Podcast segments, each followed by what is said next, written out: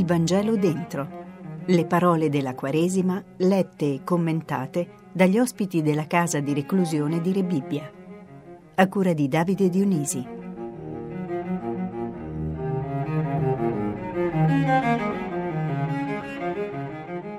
Sei giorni prima della Pasqua, Gesù andò a Betania, dove si trovava Lazzaro, che egli aveva risuscitato dai morti, e qui fecero per lui una cena. Marta serviva e Lazzaro era uno dei commensali.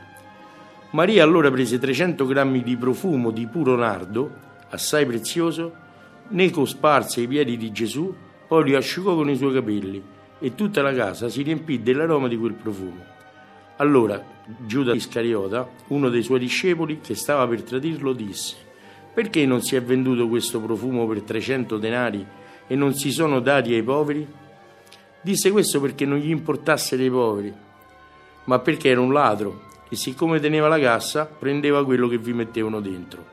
Gesù allora disse Lascia, lasciala fare, perché la lo conservi per il giorno della mia sepoltura. I poveri infatti li avete sempre con voi, ma non sempre avete me. Intanto una grande folla di giudei venne a sapere che egli si trovava là e accorse, non solo per Gesù, ma anche per vedere Lazzaro, che egli aveva risuscitato dai morti. I capi dei sacerdoti allora decisero di uccidere anche Lazzaro, perché molti giudei se ne andavano a causa di lui e credevano in Gesù.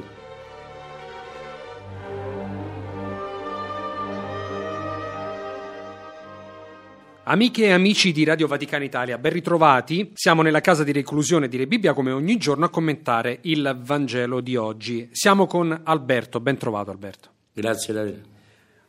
Una piccola premessa, Lazzaro era l'amico di Gesù, definito in un eh, celebre libro di Garzonio. E l'amicizia incarnata proprio nella figura di Lazzaro. Gesù è la persona che si muove proprio per andarlo a salvare. Il concetto d'amicizia non riguarda la lettura di oggi, però voglio in qualche modo tirarla dentro al nostro confronto quotidiano, parlando proprio dell'amicizia in carcere. È possibile un'amicizia come valore autentico all'interno di una casa di reclusione? Sì, e forse più sincera, è più vera l'amicizia in carcere nasce da, da, una situazione di sofferenza dove si condivide tutto. Ma questo succede anche per chi non è amico, perché l'amicizia insomma, è una cosa profonda. È come l'amore, l'amicizia poi è a base, l'amicizia è sempre l'amore, perché l'amore è a base di tutti i rapporti.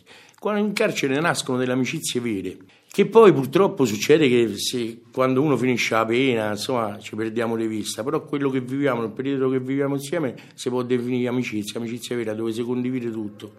Veramente, ci raccontiamo uno dell'altro, senza maschera stiamo, se qua cascano tutte le maschere qua dentro, qua bisogna essere sinceri per forza, perché qua come menti dopo un'ora si viene a sapere.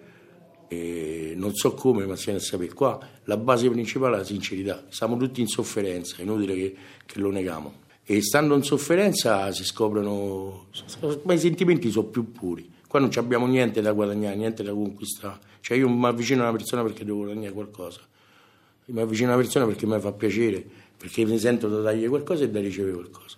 Perciò questa è l'amicizia, il sentimento dell'amicizia è questo. Tornando alla lettura di oggi, 300 grammi di profumo, il lavoro di un anno, l'amore ha a che fare con la gratuità e lo spreco, ma Gesù dice che ciò che sembra uno spreco in realtà è conservato perché ella lo conservi. Che cosa conservi del tuo quotidiano all'interno della casa di reclusione?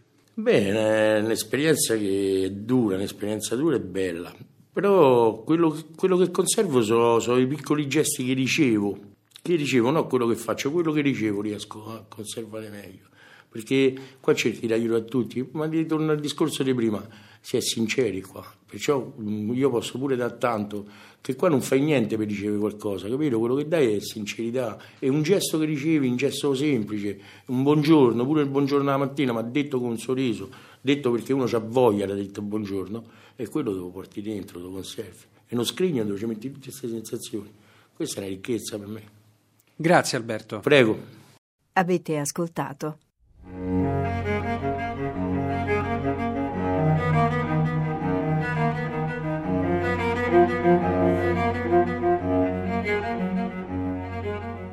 Il Vangelo dentro. Le parole della Quaresima lette e commentate dagli ospiti della casa di reclusione di Rebibbia. A cura di Davide Dionisi.